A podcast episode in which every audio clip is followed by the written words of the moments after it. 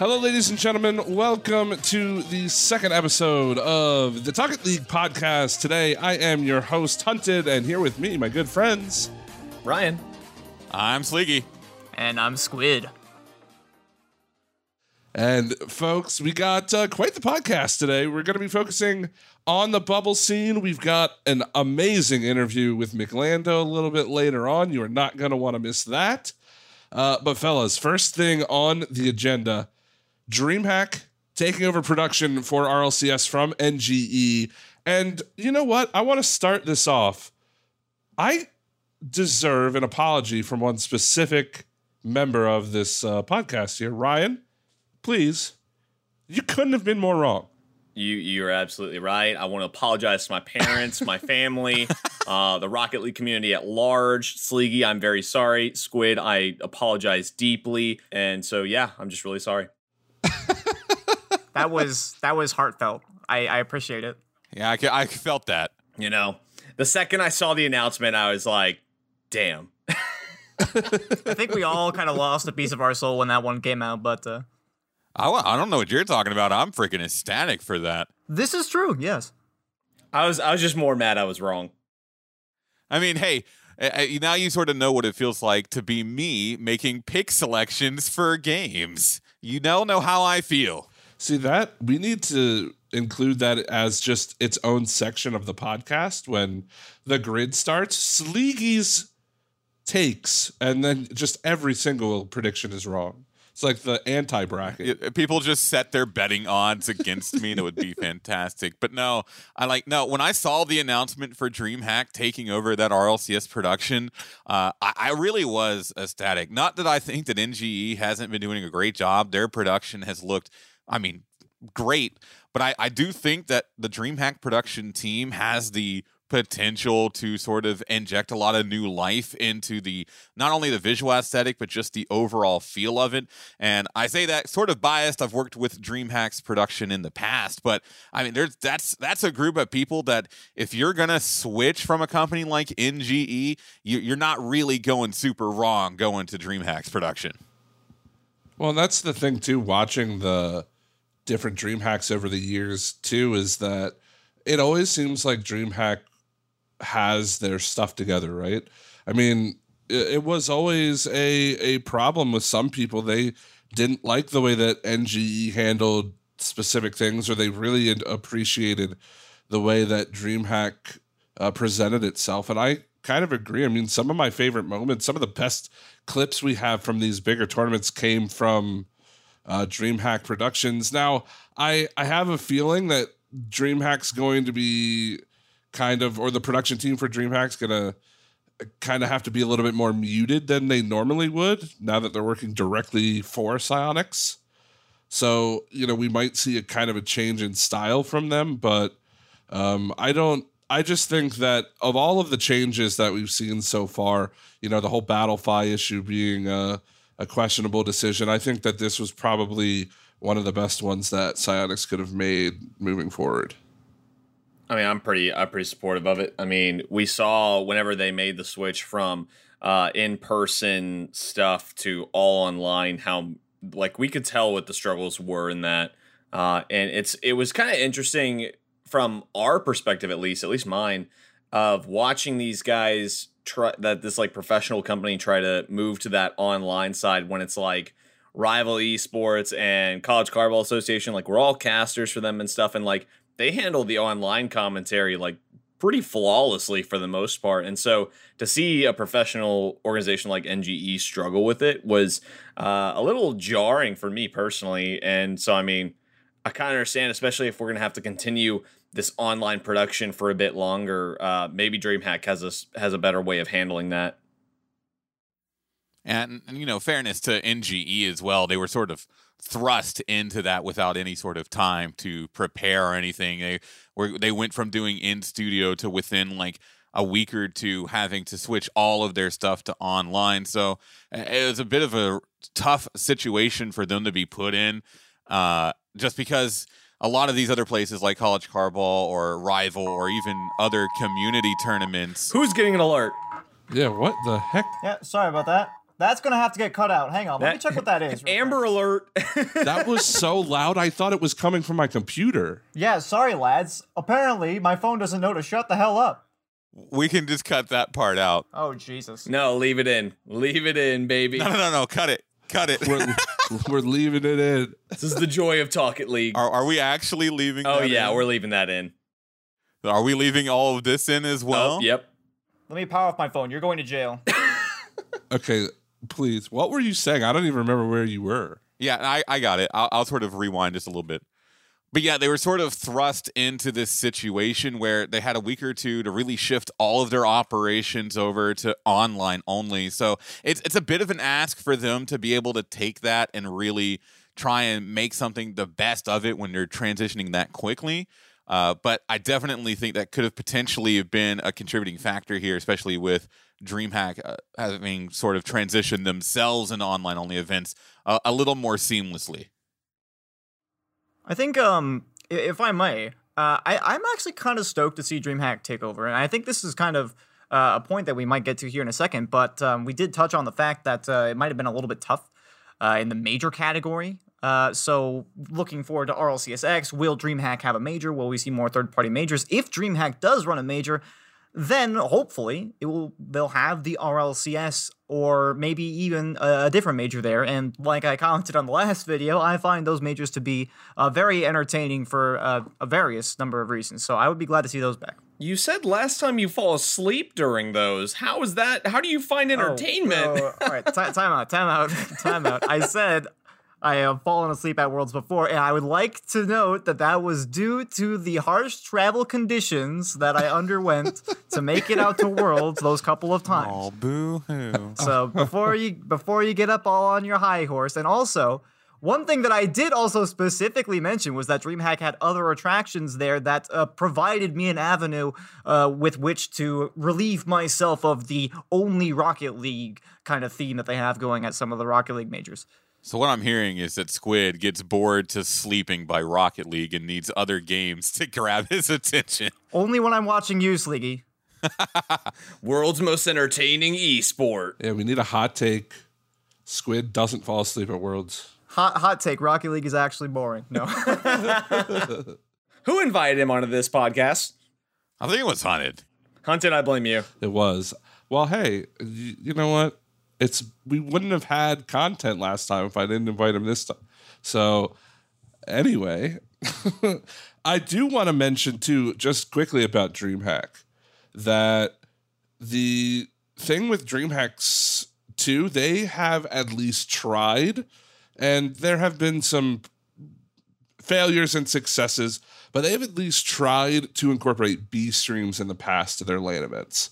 And, you know, might be a little bit biased coming from all of us, but I personally would love if Psyonix would utilize the fact that DreamHack has already tried and succeeded in doing these B streams and trying to get more people involved, getting more matches shown. I mean, granted, I it depends on how their whole regional setup's going to work. If they're just trying to display everything all at one time, or if because there's so many, they need to compact them. I'm not sure. I know that DreamHack had extra matches, so they had to shift them onto the B streams. But that was cool. I liked having the B stream, even if the people weren't in studio, even if the casters weren't at the the LAN or whatever. At least there was those the extra matches that we wouldn't have been able to watch either way, and it never seemed like Psyonix was ever really down for that. And I, I always wondered why, considering we do B streams for literally everything else. Well, I think um, you actually bring up a really good point. I think one of the other valuable things about the B stream is you mentioned uh, you said even though they're not in a studio, and granted, you know that kind of is a little bit of a downside. But on the upside, I think one of the brilliant opportunities that that generates is we can get people on the broadcast who may otherwise have not had the time or funds to make it out. And I'm thinking specifically of the subpar lads. I remember uh, Cole and Stumpy actually had an opportunity to cast a DreamHack, which they were unable to attend via the B stream. So it kind of helped them get a little bit more involved. Might uh, include some of those personalities that may otherwise not have been able to uh, appear. Yeah, no, I, I definitely agree, especially with I know a lot of the issues in the past with some commentators with these events uh, and whatnot being trying to obtain visas and whatnot. It could, if, especially if we see uh, a push for B streams to not necessarily be LAN focused. I could see that as a fantastic way to get more members of the community involved and uh, also reduce the costs of involved with running a B stream if you're able to do it that way. Yeah, cost, cost, cost. That's going to be the big thing that you're going to see for a lot of these guys is what is what is going to be one of the ways that we can save the most money and try and fly someone out, get them lodging and stuff. Like that's always going to be an expensive, expensive thing to do. So, uh, you, I I think we'll see some B streams. I mean, whether whether it's through an organization like Rival or uh, Rocket Street or any of the other ones who have been running stuff in the other regions, I think you're going to see a bit more of that uh, as we kind of go through. I think so. Like for LAN related stuff, you really think Psyonix is gonna? If it's because are they do? Because wait, are these international? These are international majors, aren't they? Well, yeah. Eh, no, maybe those are different language streams I'm thinking of there for like Rocket Street and stuff. I think the regional ones you could maybe see it. Yeah, the regional ones are kind of more what I'm thinking. I of. don't know. I personally would love to see Psyonix take a page from like Call of Duty, the the Call of Duty notebook, playbook, whatever, in that they like even for like the the COD World Leagues and whatever, they had B streams for that. And you know, I get that Rocket League doesn't take a whole lot of time to play a best of five, but when you're doing this many majors, I mean, this is way more than they've ever done in a year, like international majors. So are they are they really trying to make these three day spectacles every time, like Worlds used to be or is still, I guess? Or do they want to condense it so it's not, you know, players having to come out every two or three months and stay in a place for for super long amounts of time. I mean, I, think, I don't know. I think three days is still pretty reasonable. I mean, when you compare that to stuff like League of Legends and whatnot, how like it can go for several days. I mean, Dota, the international goes on for two weeks minimum. Like, and I know that the international is so much different from our majors, but it's like three three days is still a pretty fast tournament in many aspects, I would say. So it's like I think you're still going to see that. I mean, at the end of the day, now that more orgs are getting in, like these players, it's not as if the money's coming out of their pocket to get that lodging and everything. Right. All right. Well, we'll see. I think this is kind of one of those things where it's just Psyonix is going to have to show us, uh, you know, what the route they're going to take. But either way, DreamHack again taking over production from NGE, and I think we're all in agreement that it's it's going to be a good thing in general, and that we're all pretty excited, looking forward to it. Um, now, let's go ahead and move on to more formatted related stuff and how that affects the bubble scene. Uh, in particular, does the new format, and just a reminder, that's the grid with these regional majors uh, culminating into worlds, etc., with the whole points across all of them, uh, that, that whole crazy structure. Does that format allow bubble teams to get noticed a little bit more, or does the field change that? Like, because it is two different things. As far as we know, the field is not even related to RLCS. The field is not part of RLCS 10. It's like its own separate thing that is uh, it's basically six man. It's a ladder system, so it's going to be like you do matches. Uh, it's kind of a way for them to try and replace uh, these kind of offline scrims that you see a lot of these professional teams do, or, or the pro teams. And so you're gonna you're gonna see that become like it, it's going to be its own separate, unique thing. I, I don't think the field is really going to change the bubble landscape at all. Uh, I'm really curious to see how it implements because with the grid being a semi similar system that'll be kind of coexisting, except the grid is worth RLCS points and the field is not. It's going to be interesting to see how teams respond. I think one thing in specific is the field, and this is where things could really get interesting. The field could be a place where you see teams try out new members, uh, like either subs they're thinking of bringing on or just complete roster changes, you can hop into the field and play with whoever you want, and it's not going to affect your RLCS like placement or point structure. You can see how you feel against sort of like teams because you're it, the way it's going to be formatted is you'll be placed with teams around your skill ranking to get an idea for how you play with these players. And if it works out, then maybe you pick them up and you start doing grid matches and the rest of RLCS X stuff from there. And I think that could be a really useful tool. But as far as changing the bubble landscape, uh, I'm not sure if it's going to do anything more, but then just support them by having these monetary incentives for them to participate, and it gives them sort of this more practice while also financially rewarding them for it. Well, that begs the question, though, to me do professional players take the field seriously? And if they don't, then that gives bubble players a chance, in my opinion, to rise to the top into Division One, right? And then if you have teams or or players who have who stick around for multiple, I don't know what they're calling them, multiple playing periods, whatever they're going to be called. You know, if there's a player that's consistently top of the division, whether it's the same, you know, team or or different teams, I feel like that gives them a little bit more recognition. Plus, they get to play for more money than they normally would. Um, and they don't have to qualify on one big day for rival series, for instance. But I think it begs the question, and this is something I really do want to talk about: Do pros take the field seriously, or is it just a kind of a fun thing that they can play with.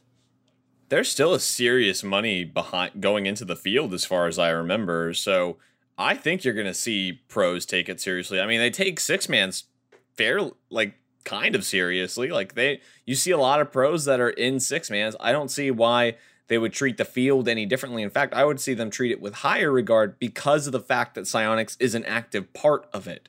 Like this isn't like this is so much different from Six Man's, where Six Man's is like this unique side project type thing made by some passionate people, whereas the field is like this is a Psyonix sanctioned ladder. This is something that you're going to see organizations take seriously.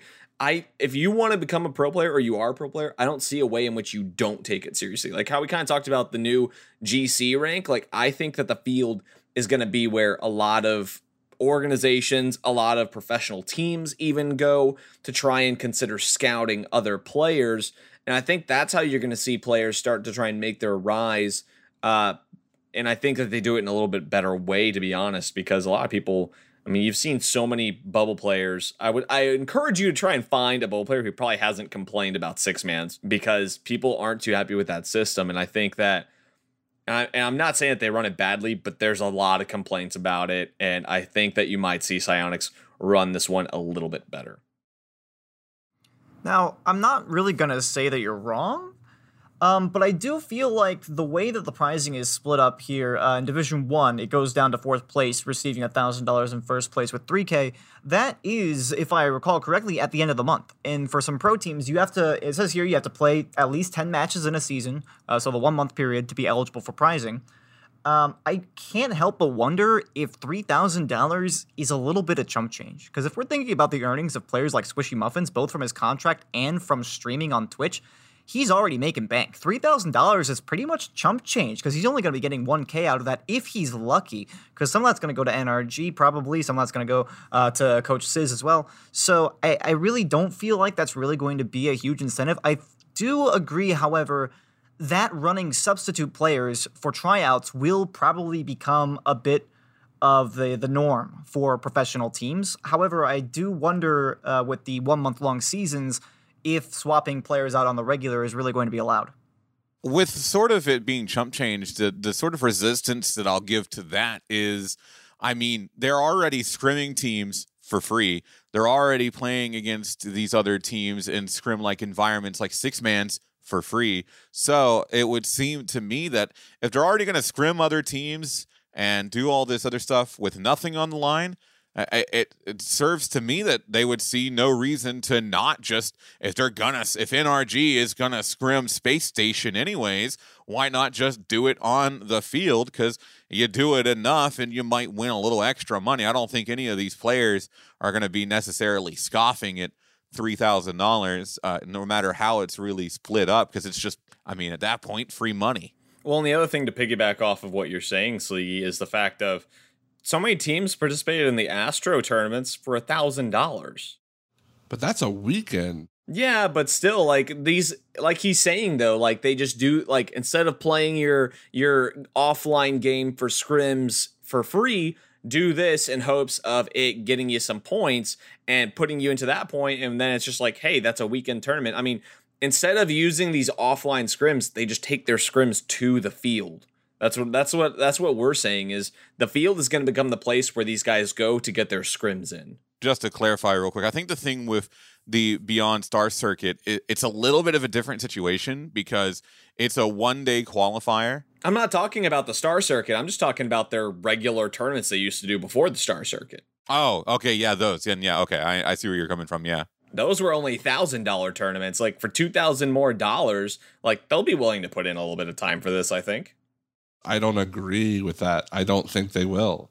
I mean, we've seen pro players turn down thousands of dollars in tournaments just because they didn't feel like playing in them. I feel like the field is going to be great for the bubble scene. I feel like a lot of bubble players will take it seriously because it's a chance to play for money and it's a chance to, you know, rise through the the ladder of teams and potentially get signed by an org if you're at the top of the field for a while. I just I don't see with the way that the promo and relegation works I don't see pro teams necessarily taking it seriously enough to where they are using it all the time and they're actively playing. I mean, you say they can replace scrims by just playing in the field, but as far as I'm aware, that's not quite how it works. You can't just challenge teams to play against. You enter the queue and then you get paired up against whomever it is that you get queued against. And I'm not saying that, you know, playing Space Station is going to be you know any different than playing NRG if you're rogue like you still want to play either one of them but at the same time you know these are it's a best of 5 you know you you've got more on the line for that like you've got these points you're trying to take it seriously there's you know there's not so much of the you know trying new and different things because again you have to remember that the field has these promo and relegation things that happen pretty frequently. Like the bottom two of the top division, as I think that's how it works. It might be different. They might change it before it starts. But as far as I was aware, the bottom two of Division One gets pretty much swapped for the top two of Division Two. Could you imagine a team like Rogue dropping into Division Two and having to play against bubble teams the entire month? They're not going to want to do that.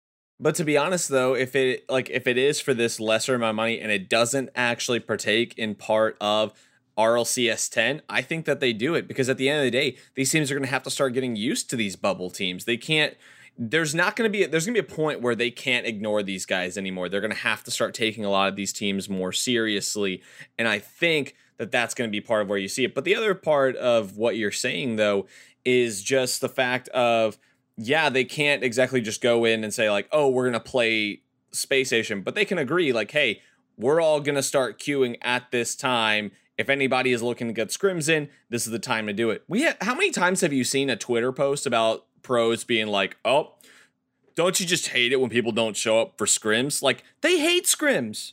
They complain about it all the time. And I think that that I think the field is going to be a place where it's like they can just go and just say they can announce it to each other, be like, "Hey, we're all gonna go we're gonna go and we're gonna start queuing at this time if anybody's looking to get some matches in and everything come find us and the other thing too of what you're saying is teams are gonna take it more seriously because there's actually something on the line they don't take scrims as seriously because they know there's nothing to it at the end of the day and so yeah you may see them try some new things which is great it helps you develop as a team but at the end of the day you're not getting the you're not gonna rogue going into a scrim with NRG in scrims like they're not getting the real energy. They're they're getting practice energy. I just don't see how it varies. I don't see the difference. And just to clarify, as far as the queuing system goes, and again, this is just base knowledge that I have. I don't know if there if it's ever been explained or if it's it hasn't been fully fleshed out to the public yet i believe all i know is that the the way that the queuing system works is not the way that you think it would be, where you can just queue whenever you want. Like there are set times for queuing, and Um, it's to promote competition, so people can't just, you know, queue at the most random hours and just keep beating the same team over and over again. But um I don't I just I don't see it. I see the bubble teams or rival series teams or teams that are just outside the bubble any GC player that has any aspirations of playing this game at a high level, I see them using the field all the time. Almost like game battles was back in the day. That's what we did when you wanted to play high level stuff. I don't see people who are already there, especially when you have weekly stuff like the grid and whatever. Why would you ever? I just I don't see them taking it seriously, and I think it's it's going to to simultaneously hurt the way that the field wants to run, but also help the bubble scene. I'll make my last point on this, and then we can move on to the next one. So we're we're talking about the grid. The grid is going to be those weekly tournaments that you see a lot of these RLCS teams playing in. You're also going to see a lot of bubble teams playing in it. How many times have you seen pros complain about the fact that they feel these open tournaments are unfair because they are going up against teams that they know nothing about? The field is going to be a place where they can learn more about these other teams.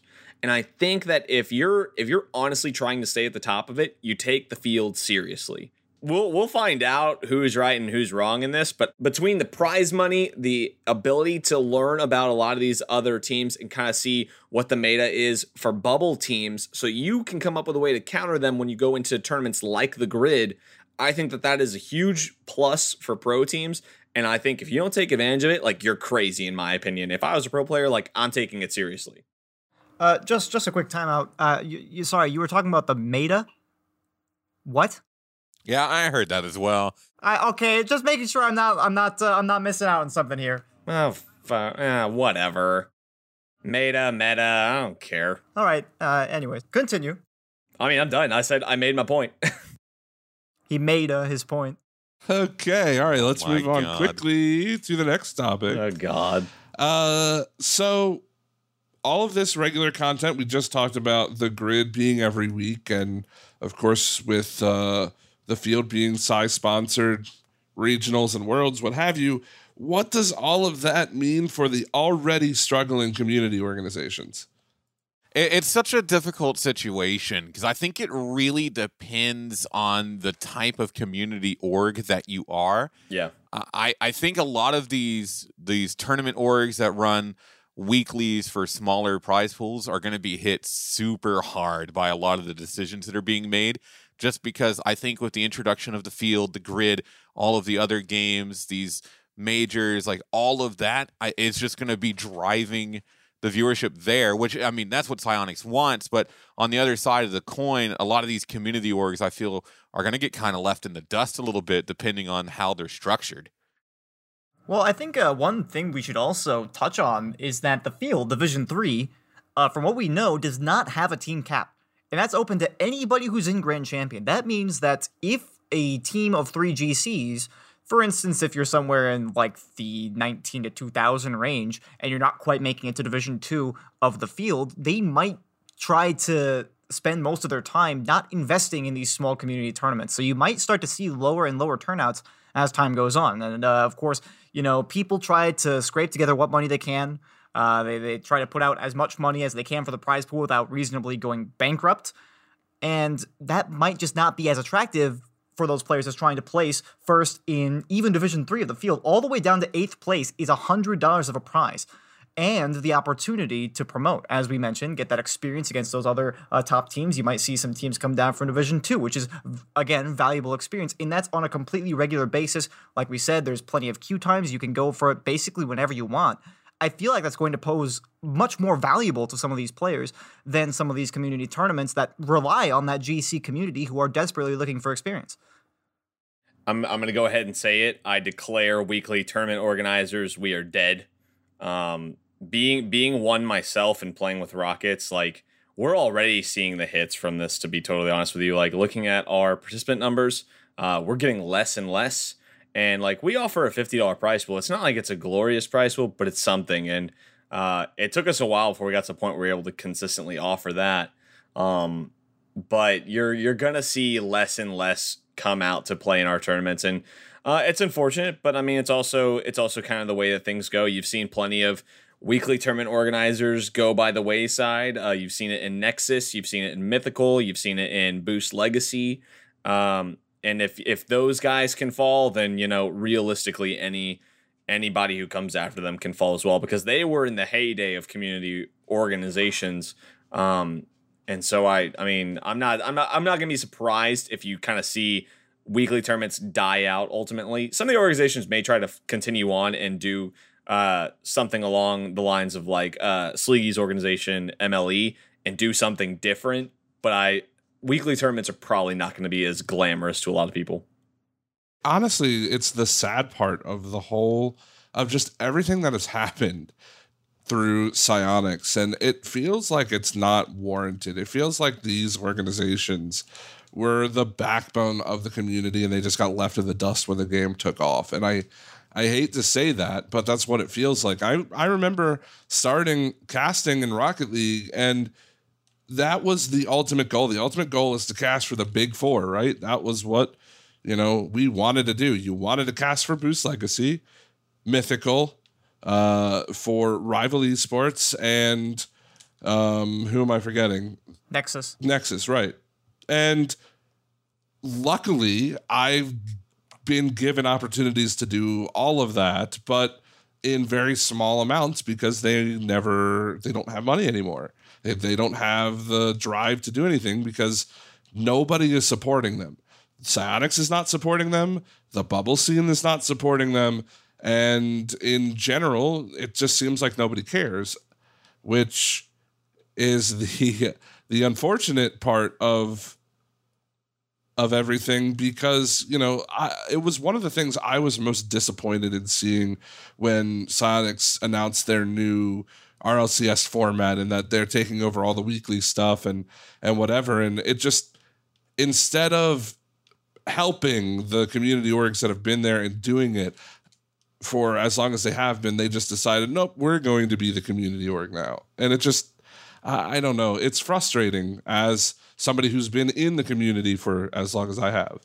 I think the the problem that Psyonix are having right now is that they want to support the community, and we kind of touched on this in the last episode, but Psyonix has always been for the community. That's why they do this in the first place. But they have to weigh their options. They can either let the communities run the tournaments and not get, you know, the viewership numbers, be able to represent that to sponsors and say like, hey, here's our viewership numbers and here's all the things that we do with esports. So they can either ch- uh, take that route and stay small, or the route that they've already taken, which is try to compromise with the community and still try to provide avenues for those organizations, but also kind of starting to monopolize a little bit and kind of letting the trickle down happen, which I think honestly they've done a pretty good job. You know, weekly uh, weeklies and uh, monthlies had died out for a long time, and I'm thinking back uh, before a little bit before the Renegade Cup started back there in 2018 everybody, you and I, and honestly, all of us here, we had that epiphany of like, oh my God, the community orgs are going to die. And I know for for a fact, I think Mythical really got hit incredibly hard. I know Mystery, uh, he has run it for a while. I think technically he's still technically in charge. He he had a bit of a hard time with it. You know, back when the Renegade Cup was happening, he worked his ass off trying to make Mythical look good so we could get a Renegade Cup monthly. And that's the exact reason why I ever got a prominent role in Rocket League. I did well during the finals. They invited me out to the Renegade Cup. I got on the rival series for one season and then I tanked out, but that's only part of the story, you know? I got my recognition from the hard work that he did. But Mythical was so understaffed at that point because they just did not have that motivation. And we're finding ourselves in that spot again where uh, they are lacking that motivation. And Psyonix, like I said, they did the Renegade Cup. They tried to make a push to the community back then. They did it again here where they did sponsor some content for the community. But I think the issue that some of us had with that is that we only really saw some of that money going to actual quote unquote community members. Lethamyr, Lawler, and Johnny Boy, I think to us and Beyond the Summit, that hardly counts as community. Those guys are already Beyond the Summit is far from yeah. community. That is another organization. They are yeah. not a part of the community. It's a cool event. I love what Beyond the Summit does, but they are not the community. And if you think that they are, like, I you're I just you have you're wrong at the end of the day. They are not the community. They have not been here as long as a lot of these other people have been. and it sucks that like that was.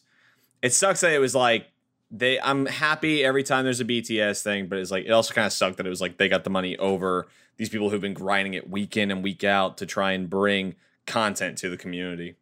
And here's the thing as well with that is I feel like there was a disconnect in what different people see as community tournaments um, because what we sort of saw in that month of June was community members running tournaments for RLCS teams. That's what that's what it was. It was Yep. RLCS, a couple of bubble teams.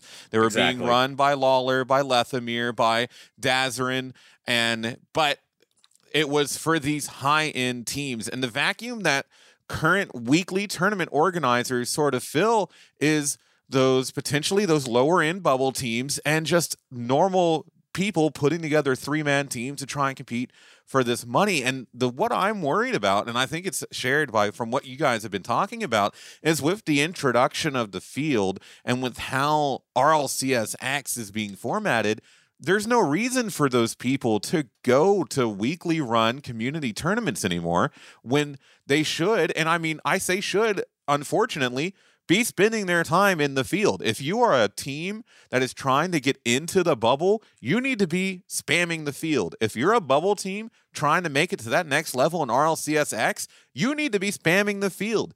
And if you're a top team you're going to be looking at the field, but it's really no one at this point looking at these smaller tournament organizers. And it's such a shame because that these places, like Hunted was mentioning, is where people like commentators, people like tournament administrators, broadcasters, admins, producers, mixers, editors, graphics artists, all of these people that are the backbone of so many of these organizations that have gone on to get bigger and better things in the Rocket League scene. I mean, Achieves, for instance, uh, started casting in minor league esports is, in my opinion, the best caster in RLCS right now.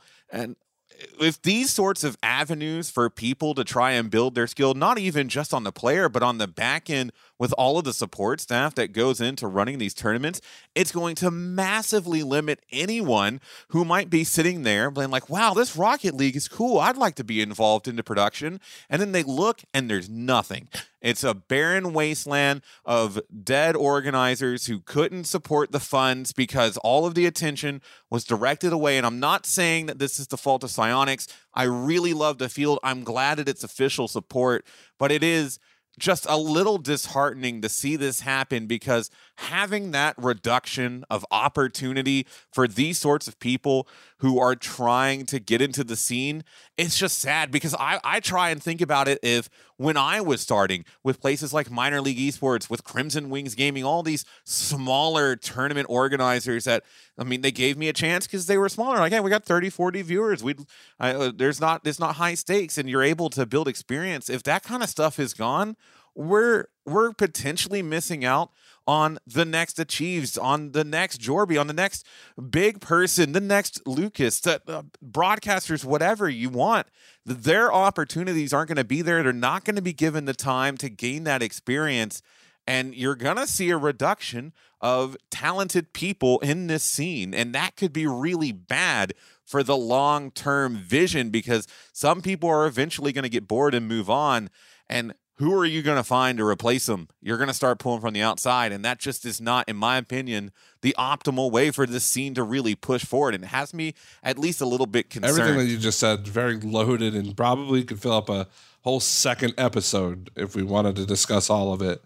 And, and you know, I I agree with you. I think all of us share the sen- sentiment in that you know we are uh, honestly. I consider the four of us rather lucky to have gotten in at the time that we did compared to now. I feel bad for any new commentators who have any lick of talent that want to join these organizations because good luck. Yeah, where what are you gonna do? How it's are so much harder. I I just uh, it's it's crazy and and I I agree with you. And you know, you say that you don't fault Psyonix, but how much have we been asking for any kind of monetary help? And then they go out and and they have a community month that doesn't help the community. Like it's I mean, let's be frank about it. As much as people and people listening to this, I guarantee you they don't there there will be those that don't know and it might just sound like we're just a but this June was great. It was fun. There was a lot of cool stuff, but it did jack for this community. I want to provide at least a little bit of light. I don't think that like I don't think we're going to see community organizers just completely die altogether.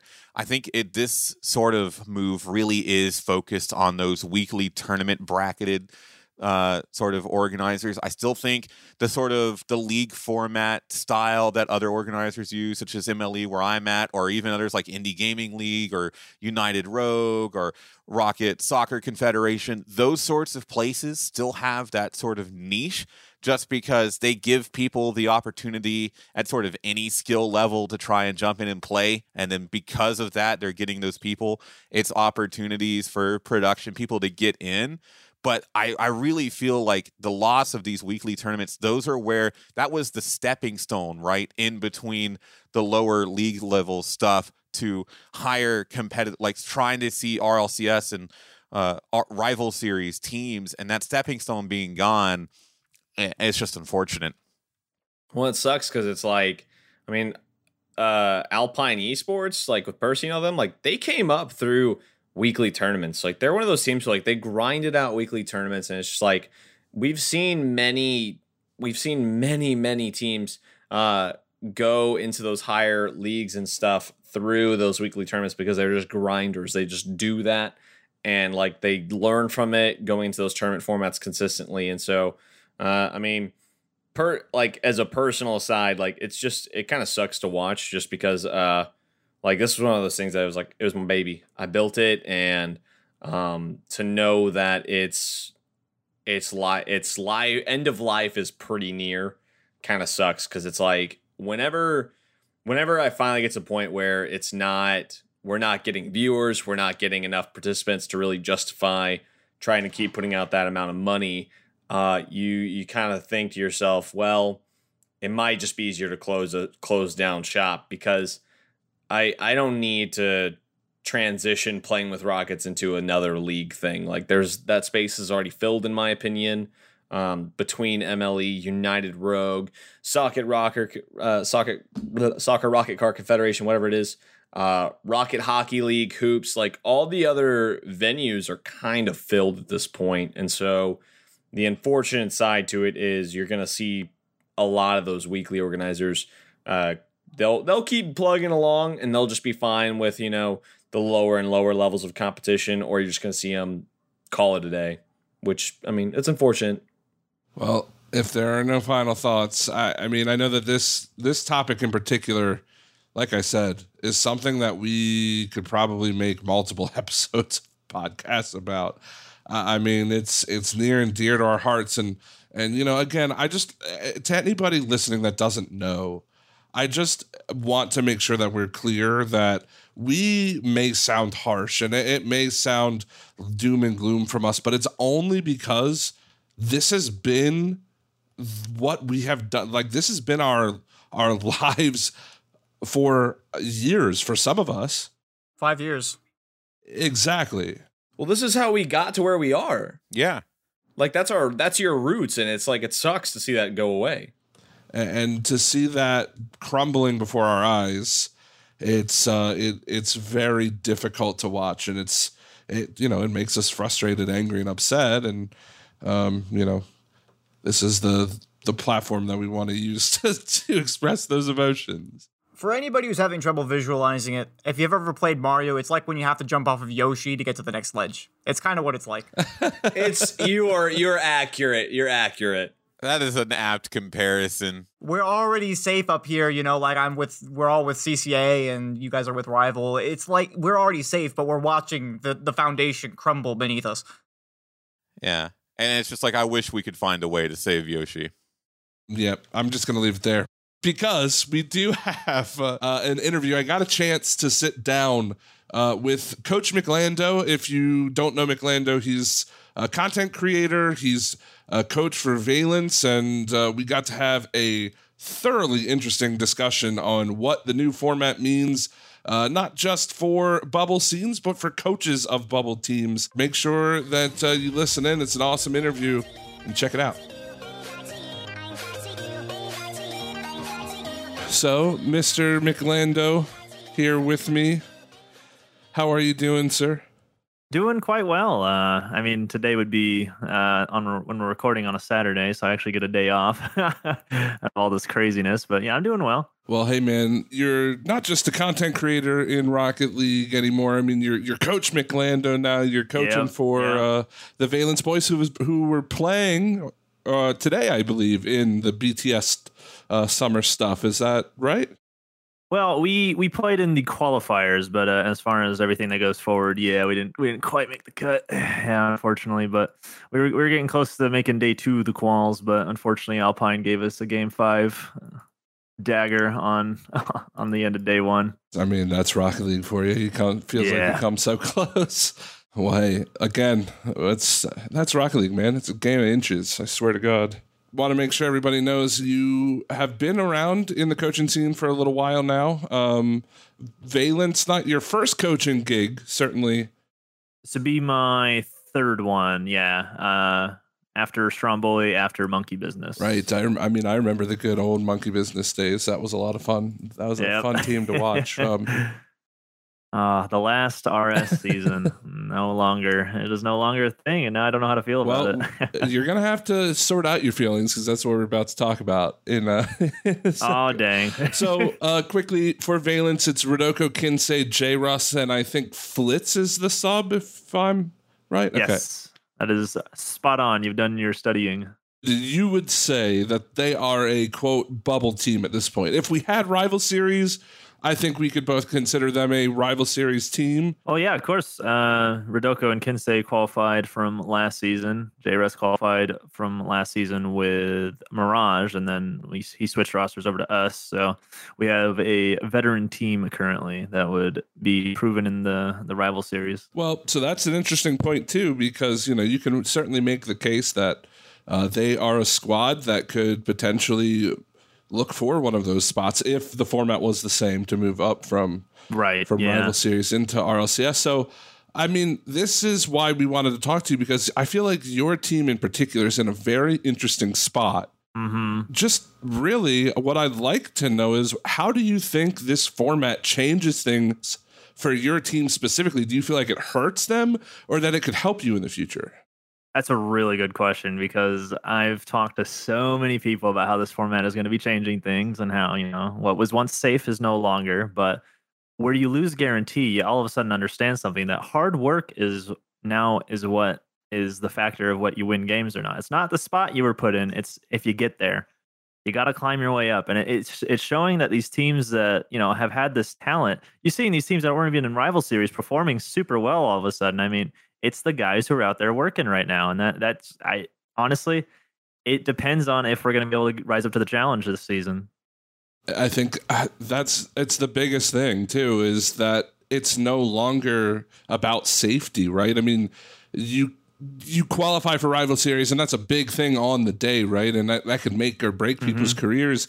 But you kind of get that safety net of, hey, I'm in the rival series this season. It's not like that anymore. Does it does it feel that way with your with your squad? Well, I mean, it's weird because you can go straight to the top if you work hard enough. I mean, I imagine if this format was around way back when, when when Justin was on out of style, I mean, that team would have made RLCS Mhm. land probably. Um, just just from the sheer workload that that guy was putting in, just just from Justin alone, like the amount he he was ready to play at that high level, but he had that barrier he had to go through.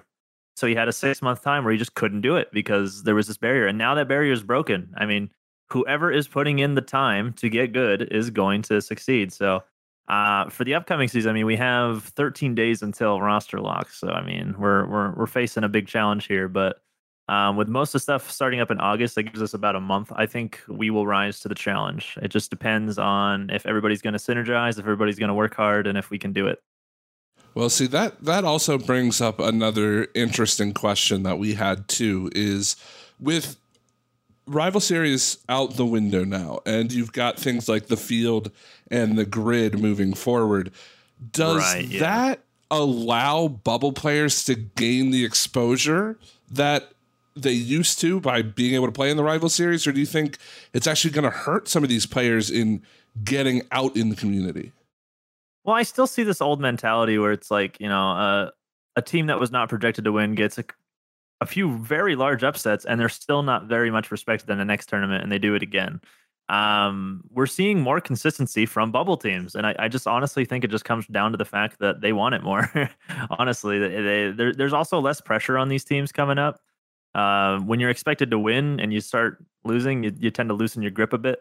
Whereas, you know, if you're projected to lose and you start winning, I mean, you know, full steam ahead. It, there's there's a big swing for these teams when they start winning and gaining momentum. So when you have kind of, it, it's weird, but when the crowd isn't with you, it's it's like a I don't know, it's not it's not a positive, but it's kind of like a, a unique sure. angle on things. I mean, don't sleep with the don't sleep on the peeps, not with the peeps. Don't yeah, sleep. And, you know, we're seeing some peep uh, stories coming exactly. up here. I mean, we even discussed that in our in the last episode of our of our podcast was it gives these teams like the old peeps or uh, for the love of, for the life of me, I can't remember the the Europe team or Echo Zulu, Team Echo Zulu. That's who it was. Yes, mm-hmm. it gives them an opportunity to surprise some people, which is pretty cool, and, and, you know potentially win a decent amount of of at least respect or even money in in some of these events. Right. So, uh, pretty interesting. Now, uh, as as a coach, you've you've worked with a number of players over your tenure, right? Um, and you mm-hmm. know you know the volatility of the bubble scene when it comes to team chem or not team chemistry, but roster changes and stuff like that. Roster changes, right? Oh, man. how does this does it does this new format it help with that, or does it make it worse? Well, I mean, we're going to see a worse portion here for a bit. I mean, everybody is just trying to figure stuff out for the next year. I mean, you didn't expect uh, you didn't expect NRG to lo- lose to turbo at all. Like mm-hmm. that, that was that was such a blind side to me. And you know, uh, for somebody who's in the scene daily, it's just I'm constantly surprised. It's just crazy. Um, just seems like every day I wake up to like a new roster change. Uh, but I do think once the season gets going, it's going to be a little bit more stable. Uh, we are going to see teams though, and this is the unfortunate part that kind of rushed changes before the season and then they don't like them and then they're kind of stuck until the first trading spot and then we're going to see a big uh, roster change again, but at least it'll be more predictable because there'll be dates. So I, I like the way that they put that you have to have certain dates for trade stuff. Otherwise, you forfeit things as far as like points for LAN and majors and all that. Right. Yeah, it's just more beneficial to stick together. And and yeah, honestly, if you if you have slight doubts, it's better to work through them than to just change it all, uh, unless it's something like very crippling for the team. I feel like in today's Rocket League scene, people tend to change before they got to the cripple part. Sure where it was just like uh, the team was not dead in the water. Why are we changing things? I felt like that was kind of the standpoint for a lot of teams pretty prematurely. Sure. And I think your team kind of sits in an interesting spot in that they have mm-hmm. the talent to win a lot of these events or, or to at least push their way into top spots and specifically like the field and the grid they can make an impact in those areas um, now, right. there's some teams, some bubble teams out there that we can't really say the same for. Do they switch rosters frequently, trying to find something that sticks and gets them points, or or do they ride that out until the you know, like you said, the trading time? That's kind of my concern. Is that it's yeah. going to make it worse for the lower half of the bubble scene, if you will. Yeah, and you know what we're seeing here is that they're just trying. The honestly, this is catering more to the upper side of the scene for sure. Um, it's going to be very hard for bubble teams to rise to the occasion multiple times. Uh, upsets don't happen all the time. That's why they're so exciting. They're so hype is because they happen every now and then. Um, for you to link these up to be able to get to the next part is very difficult, but I honestly can tell you that there are bubble teams that are going to do it. They're going to get repetitive results, and it's going to be insane. And I think that this new format is really going to help them. There's going, I, I the, the majority of bubble teams are going to fail. That's just that's just how sure. it is. The the majority will will fall down by the wayside, but there's a few that'll rise up to the occasion, and time and time again prove that seeding was wrong. We're working harder than you think. You know, at least how these tournaments are set up, it's going to be trial by fire, and the best ones are going to be the ones emerging well, no, I think I think you you hit the nail on the head with that, and uh, it's exciting. I think this is probably the most excited the group of us have been about Rocket League in a while, purely because of, like you said, it's. I mean, we have watched the bubble scene for how long now? I mean, we know the ins and outs of the the scene. It feels, Right, and yeah. now they finally kind of get that opportunity to play their way in. But um, quickly, just to to wrap things up, I got a couple more questions for you, and I'll let you go. Yeah, of Um, course. So, former rival series or uh, not rival series teams, uh, champion league teams, RLCS teams, um, and Right. even the higher level rival series teams, which I think we could even argue Valence is, or I guess technically was. Do they need to start expanding their horizons when it comes to scrims? Like, does NRG need to start mixing it up with these bubble teams to get ready for some of these events? This is a very good question because, like, I feel at least lately, a lot of RLCS teams, particularly, have been gotten off guard. Just was not expecting that on the field. What, what was that? We just got beat by, you know, a quote unquote rank A team. Why, why did that happen? Uh, We're, we're professionals. Why uh, these guys, you know, they're stuck in a certain rank and they just destroyed us? How did that happen? You weren't prepared. So branching out, you don't want to put all your focus on it, obviously, but every now and then, I mean, you know, change it up. It, it gives you experience. I, I honestly think these scrims coming forward, you need to be going against teams that are you're going to be playing against, regardless. I mean, um, even though if you see them as not as much of a threat, like we've seen multiple times where they have been. so that's that's enough for me to to be a little bit scared about it. Um, even even from a rival series standpoint, like teams are hungry down there. They they want to come up and they want to make sure that they're on top. So uh, how are you going to beat that? You got to learn. it makes perfect sense to me. And again, really looking forward to some of the matchups we're going to be seeing uh, in in a short Mhm. while. Um, Yeah. so, short. more on the coaching side for you, with the way that the Yeah. format has changed. Does it change anything? Does it change your mentality going into actually coaching and working with these guys? Yeah, I mean, before it was like, here's your schedule. Uh, here are the teams you will be playing. Uh, this is your week. Uh, it's now week three. You are playing this team. You have, you know, however much time to prepare for them. I watch replays on one team and get ready for that. Now it's like, hey, uh, you got to make a run against three really good teams. I'm just like, oh my god, okay. So I have to somehow triple my workload for that. No, what I do is I I branch out and make sure that we are properly prepared for everybody, um, as opposed to really hyper focusing on one which you know I felt like those games you couldn't really tell the work behind them in rival series, uh, at least as far as from a coaching standpoint, because you have to get ready for one team. That's three players. There's there's some tells in there. It, it's kind of like I don't know. People people would say it's it's similar to poker, where you know you think you're just playing cards the whole time, but there's tells, and you can tell what's going on if you if you know what you're looking for. So um, that has been thrown out the window. I am now more on a general basis, just touching up on teams as opposed to players. And yeah, it's a lot more complicated. I assume like in a LAN environment, it would be better because I would have to actually plan my my game plan for the day, Right. as opposed to like this team is in two hours, this next team is in three hours, and then one after that in five, and then possibly a seventh hour later. Right. Eh, I don't really want to prep for that seven hour team, but I know I do. Especially after three three other ones. Um, but yeah, uh, it changes it up for me. I'm willing to I'm willing to put the work in. Obviously, um, not not trying to slink on my duties, but it, they're, they're, the new format requires more, and that's totally fine. I want I want the best gameplay possible. Well, triple the triple the amount of work, triple the pay, right? Triple a zero is still zero. that kind of leads to just a, another quick follow up question. yeah, of course. So does that change? I mean, you said that you, you prepare for teams in the rival Yeah. series, and that's certainly Mhm. you know an importance.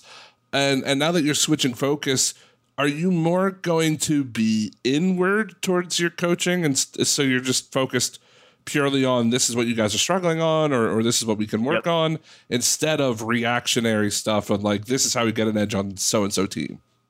Well, I mean, you want a game plan going in. You don't want to just. I, I, there are teams that don't do game plan. That's totally fine, but you want to know what to do as far as like a fallback because nothing sucks more than going down two games and be like, "What the hell do I do in game three? Um, I got to reverse sweep this team. What do I do? I, I feel like having that plan to kind of push back on.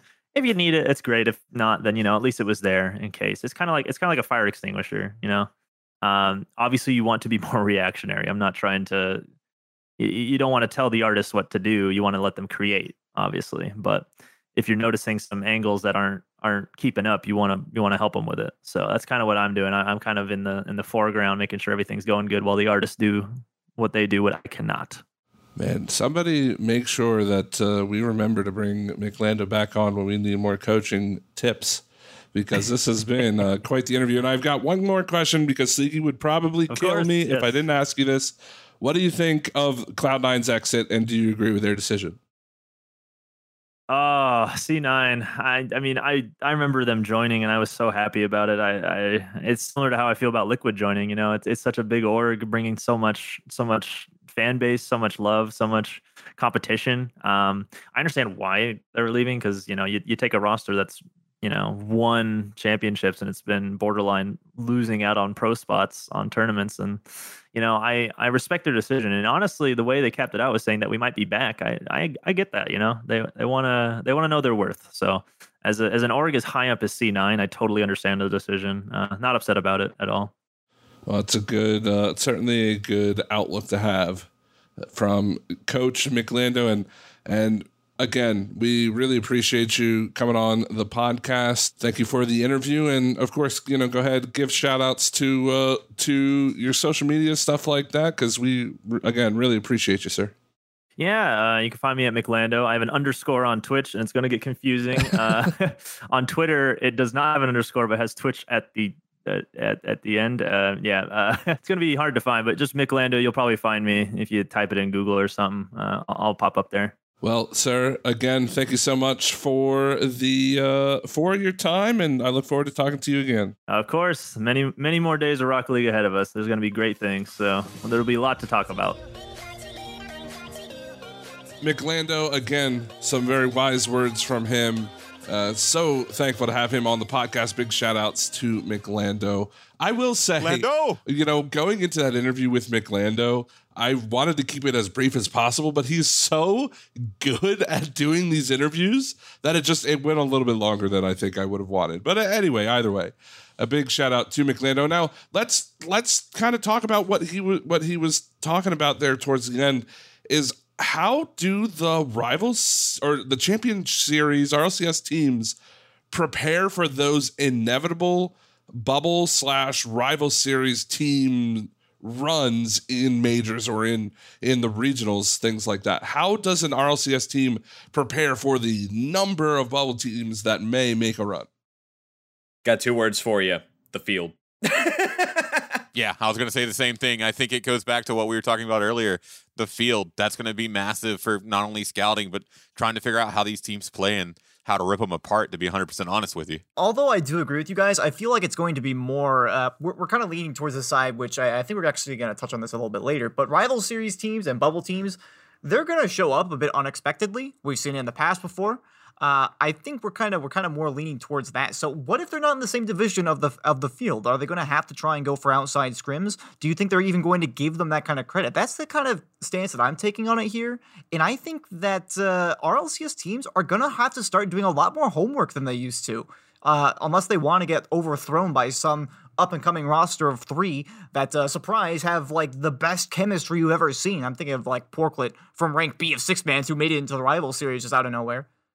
Well, I was just saying that that is one of the main points that McLando made just in general is that no longer if you're a rival series team or, or an RLCS team, no longer are you preparing for a game a week. You know, you're not playing NRG this week, so you got to prepare for NRG. You could be playing a whole host of teams in the grid this week. And you don't know who exactly it's going to be until you get there. So it starts becoming a bit more focused on making sure that your team is prepared as a whole and like they have their own kind of game plan but you know being quick to react and and uh you know change things up on the go where things start to kind of break down against other teams The other thing too is I think this is where you start to see coaches get to play a bit more of a role. It's your your players aren't always going to be the ones who you're expecting to go do that homework. It's going to be the coach who goes and does the research and then presents it to the team and says, "Hey, this is what we're seeing from a lot of these teams. This is the type of play that you need to start preparing for." Um, and then here's here's my input on some counter strategies. Let's dissect this and workshop this a bit more. That's that. In all honesty, is the thing I'm most excited about is to see coaches try to play more of a role in all of this. And it's it, it is going to be more about doing your homework and stuff, but it's also going to be about a lot of these teams just finding a level of consistency. Whether you're facing NRG, Rogue, or Omelet, or some unknown bubble team you need to be able to play at the same level you play at, no matter who it is. And I think that that's that's a difficulty for a lot of these guys. Uh, I actually like that you bring that up, Ryan, because uh, if we do think back on the past, you know, Psyonix were just starting to get coaches more involved in previous seasons of RLCS. Yeah, and I, th- I think this is going to be the spot where you get to see them really start to come in and shine, and they're they're able to play more of that role because I mean, are you really going to expect Turbo to sit here and do the research on this unknown group of bubble teams that are putting out pretty decent results in the field? Probably not. Like you would you would leave that to whoever the coach is to kind of take that on and do do the grunt work, if you will, uh, because it's it's not the glamorous work. It's not the work that a lot of people are going to want to do. And so it's easy. It's also easy just to like off put that to one person naturally it's going to be the coach. Yeah, but you're getting paid to do that. Like it's his job. I, I no, I'm exactly. talking about Turbo. Like it's his job to win Rocket League games, dude. No, no, no. It is his job, but at the same time, like it's Turbo. I think it's gonna. I think it's gonna be the coach who needs to go compile the research and come back to the team and be like, "Hey, this is what we're seeing in these bubble teams. Is what we're seeing from the rival series teams uh, you need to start preparing for this. Then they go and like they're they're basically taking the baton pass off from the coach and then doing their leg of the race. That's how I see it. Honestly, I could see I could see the role of the coach growing, and you know, you often have coaches that are also team managers. I think we will probably start to see a little bit less of that and more of coaches being coaches and I would not be surprised if you start to see assistant coaches and things because of how much the workload a one specific coach has now on their shoulders. I mean, again, I, you know, I, I I hate to to be the mouthpiece for McLando, but that's what he was saying is that it's it's just more work for him now because there's less there or there's so much more you have to think about and consider going into a week than just playing against one team and how you're going to play against them for five games. So I I honestly I think it's going to open up some opportunities for people who you know, I mean, we've got resident coach Squid on our on our podcast. I think honestly if Squid was really interested in finding a coaching position somewhere, I would not be surprised if assistant coaching jobs or things like that opened up for larger teams that you can then leverage into better coaching jobs in the future. And you know that's that's pretty cool if you want to be a Rocket League coach because they're going to be needed. I'll have to put that in my notes. Thanks, Hunted. But uh, while while we're on the topic, though, uh, shout out to Lukash. New uh, as of six hours ago, uh, as of this recording, six hours ago, he's a Team Liquid team manager. So big shout outs there. Well done, deserved. Yeah, no, for real. I, I, he was essentially Team Liquid up to this point, so I mean, it, it, only feels right. Yeah, yeah, that's a good point. I remember we were always asking him, like, "Hey, Lucas, when are you gonna bring in Team Liquid?" Or sorry, Lukash, well, when are you gonna bring in Team Liquid? We memed about it for a long time, and then it actually happened, and we were all a little bit confused. well, I mean, now Liquipedia, man, what's gonna happen to that? Now he's gonna be too busy. That's actually a good point. He's going to be managing the team, and we talked about in the last episode how much more he's going to have to be updating it. Oh God, I hope he gets help. I hope Team Liquid hires somebody to help him. Well, now he's getting paid at least. You know, at least he's getting paid technically. those, the, them dollar bills for doing it now. You know what? I'm I'm calling. I'm making a call to arms right now. If you guys have spare time, go in and help update the Liquipedia page for Rocket League. Lukash will help. Well, he will thank you because he does a lot of work on that. So, and he is the team manager, right? Yes. Yeah. So I mean that there, especially with everything that's happening, with all of the new stuff, yeah, that's that's not an easy job when your team is a is a performing team that is going to be in a lot of things. Did he not stream the uh him changing the the Liquipedia pages? Didn't take him like two days of work. Oh, for the new format? Yeah. Probably. Yeah, to change everything to the new format. I, I remember him tweeting out being like, oh boy. Congratulations to him as and you know, good luck. And I, I don't wanna to I know that it's kind of a meme in the community or or it's just kind of assumed that he is the one that does all of the Liquipedia stuff, but there are there are those that definitely chip in and help out uh, where necessary. I mean, Chewy comes to mind, all of the stuff that he's done for for Liquipedia, and and you know you want to give credit where credit is due, certainly. But yeah, I think uh, Liquipedia is a great source, but with Lukash now kind of being team manager for Team Liquid and this new format, I definitely think he's going to need more help. So Squid, you're right. If you guys listening can uh, can help out and you know, Sleeky, you're gonna have to start helping out too. I'm gonna make you do that. Oh boy. I'm, I'm just gonna start removing you out of all the broadcasts. That's gonna be my job. oh, oh, oh, that's rude. That's just rude. Casting talent, you just see Hunted removed from everything. I'm, it's, there's gonna be casting talent, and then there's just gonna be casting people, and Hunted is gonna be under casting people for each of them. You don't have to worry about removing me from the, the tournaments. The organizers are already doing that. But uh, F in the chat for Hunted. oh. but uh, uh, again, congratulations to him, and yeah, go help Liquipedia, please. They need it. Um, but let's go ahead and move on. We've got a little bit of time left uh, in the show, and I want to talk about this because it is kind of important. Bubble teams will the will the challenge for the bubble teams stem from playing other bubble teams in the grid, or do they need to focus on higher level teams to get the opportunities. So it's it's like wh- how do you split your time if you're a bubble team? If you're a rival series team, right? How do you split your time? Do you focus on other rival series teams because there's a good chance you're probably going to play against them in the early rounds, or do you focus your time on the RLCS caliber teams to try to cause an upset to go farther in tournaments? I feel like a measured approach here is probably the best way to go. I mean, if you're a bubble team, you definitely need to beat other bubble teams, not only just for the practice, but uh, the, getting the exposure of, oh, yeah, well, I mean, will we beat all of those guys is a great way to move up. But I think you also need to focus on getting those RLCS teams because, I mean, we've seen it time and time again, especially in the rival series where you have a team like, say, Charlotte Phoenix who looks really, really good. And I hate to pick on Charlotte Phoenix here, but they look really fantastic. They beat all these rival series teams, but they really haven't had the opportunities to play an RLCS team. And they get there and they take it to the wire, but they they just don't seem to be adequately prepared to play against teams that next step up, even if it's a lower down team. So I think it's going to have to be a combination of both, but they definitely 100% need to be playing those RLCS teams to get that practice in and get that mentality set, or we're going to continue to see them fall just short every time they start to go up against that next level of competition.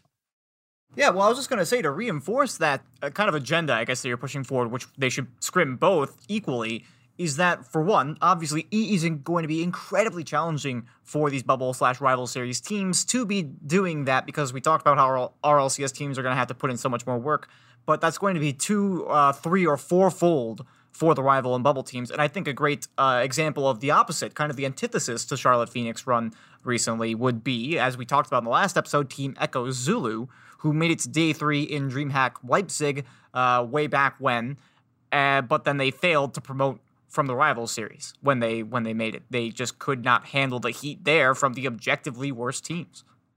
I mean, the other part too, though, is uh, in Charlotte Phoenix's case, it's not that they can't play against these. It's not that they haven't had the chance to play against these higher level teams. It's that when they've had the opportunity to consistently go play these teams, they've blown it twice in the rival series play-ins. They lose at like all the way to game five. Like that that is a team that just they struggle so much to perform in a high level situation when it's like everything's on the line. You've got you've got to go all in on this and they can't seem to do it. And for me, I think that's going to be the bigger thing that you're looking at for a lot of these teams is can they handle these higher pressure situations? Can they find a level of consistency despite what weight is on their shoulders?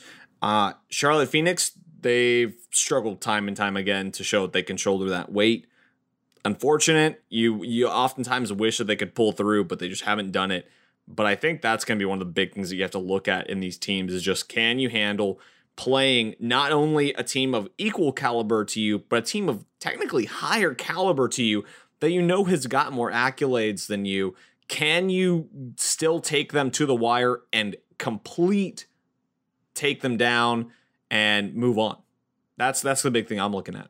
So you want equal time spent between the lower bubble scene, higher RLCS teams, if possible. I mean, again, I mean, just finding a level of consistency. I don't even think it's a matter of who it is you're playing. It's finding ways to take on those tense situations where it is game five OT. Can you be the team that secures that goal? The a lot of these teams, when it comes to those tense moments, they struggle and they just can't. Or if you start finding yourself on the bad side of a reverse sweep that's coming your way, can you can you kind of wipe the slate clean and can you perform again?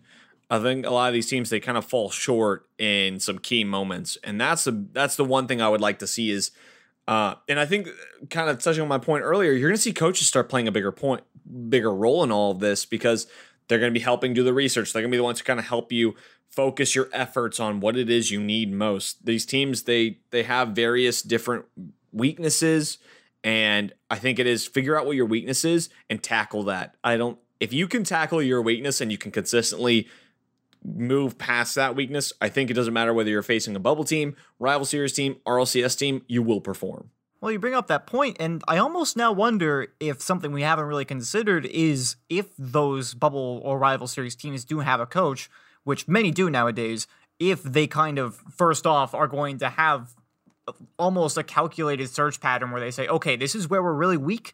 So I'm going to look for teams that can punish that effectively and then we're going to try and uh, see if that's going to be a real threat for us in the near future, or if that will be event specific, maybe. If they're not, if they're going to start practicing that again uh, against that kind of play style before the events come around, or if they're going to look at the bracket and say, okay, we really need to hammer this, otherwise we're going to get you know screwed over really early on. So that's an interesting point. I feel like uh, even more to say, going back on what we did before, coaches are going to become much more prominent in that regard. Yeah, I think at the end of the day, it's a matter of learning yourself then learning your opponent. And a lot of these teams, they try to learn their opponents. You know, take time, figure out what it is you suck at, and then workshop that until that is not your weak spot anymore. Then find what the new weak spot is. Work on that. That's how you achieve greatness. Or you can just uh, kick a player and pick up somebody new, as we've seen so many times in the past. You know, that's fair. Yeah. We've seen success with that, so I can't I mean, argue. We have seen success with that, but uh, I, am not advising strongly any coaches out there to start kicking players wonton. Squid strongly in support of kicking weak players. No,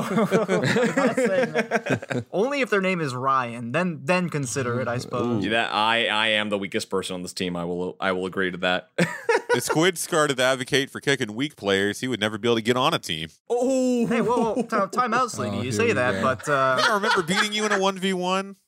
I'm like diamond two and one, so I'm just saying. okay, all right, we're bringing we're bringing this back up. Oh goodness. All right, we'll we'll we'll make we'll have the one v one off stream and or you know let's actually make a stream out of that because hunted don't we don't we have a Twitch now? we do have a Twitch, twitch.tv. Ooh, we could do we could do something with that. Yeah, it's twitch.tv slash talk it podcast. You find, if you think we have a social media, just look up talk it podcast, and I bet you we do.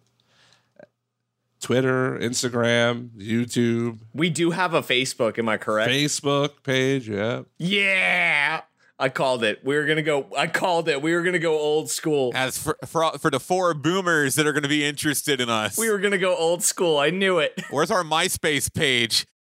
Oh man, MySpace was. I mean, quick aside, MySpace was so cool how you could personalize your own page. Just saying. Okay, boomer. All right. Well, we're not talking about this right now. We just lost ninety percent of people under the age of twenty. I want to get to the end of the podcast before we lose all of our viewership. That would be nice. But uh, well, you know, you guys talked about the the bubble scene and RLCS teams, but you didn't talk about the top level competition. How are teams going to uh, prepare for Raw Greg and his team? I think. I mean, they need to just lay down and forfeit. to be honest with you, there's no stopping Greg. There's no getting past that. And it's it's like it's like it's like how do you stop this uh, immovable object. You don't. If it decides to do something, it's gonna do it. Sleeky, I hate to break it to you, but an immovable object is never gonna. I mean, it's already stopped.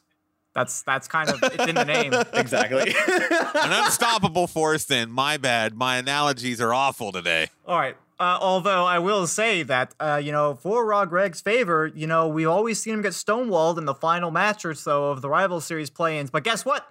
Those don't exist anymore. They There's don't nothing stopping exist. it. It was No like the one barrier. There's nothing stopping Raw Greg anymore.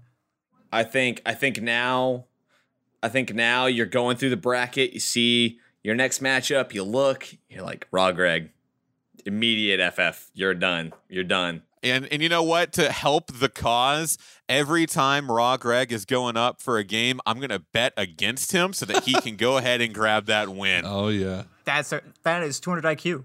I take one for the team. No, that's good. That's good. He's he Hot take, Raw Greg, definitely 200 IQ right there. Grand Slam, major winner. Grand Slam. I feel like you're setting up a transition. Yo, can we pick up Raw Greg? I don't even care who he's teaming with. I'm assuming it's gonna be Savvy Seal and, and probably Bork. But let's let's pick him up. Can we get can we get the talk team? Yeah, Bork retired. yeah, Bork it's retired, I know. Savvy and uh oh no, I just saw it. I, there. Adverse? Is it no, it's still? not Adverse Meteor anymore. Um, shoot, I was ready for it and I can't remember now. Good job. I'm Darn it. looking forward to seeing what kind of waves they can make though. Yeah. You know, I'm glad I'm not host this week. Well, speaking of, it's time to move on to our final section, the hot takes, and we've got a good one, kind of related to the Raw Greg thing, but uh, this this hot take this week comes from Ryan, and we're going to give Ryan the floor for about uh, a good five minutes or so to try to convince the three of us on why he thinks no bubble team is going to make top eight in a major this season. So, yeah, I do not believe that a single bubble team will make it to top eight in any of the majors this season. And a lot of that really comes from the fact that, and I'm really sorry, Raw Greg. I, I still love you deep in my heart. Just understand that. But I think that you're going to see a lot of these teams really struggle because when it comes time to really go out and perform, you do see a lot of these RLCS caliber teams really step up to the plate.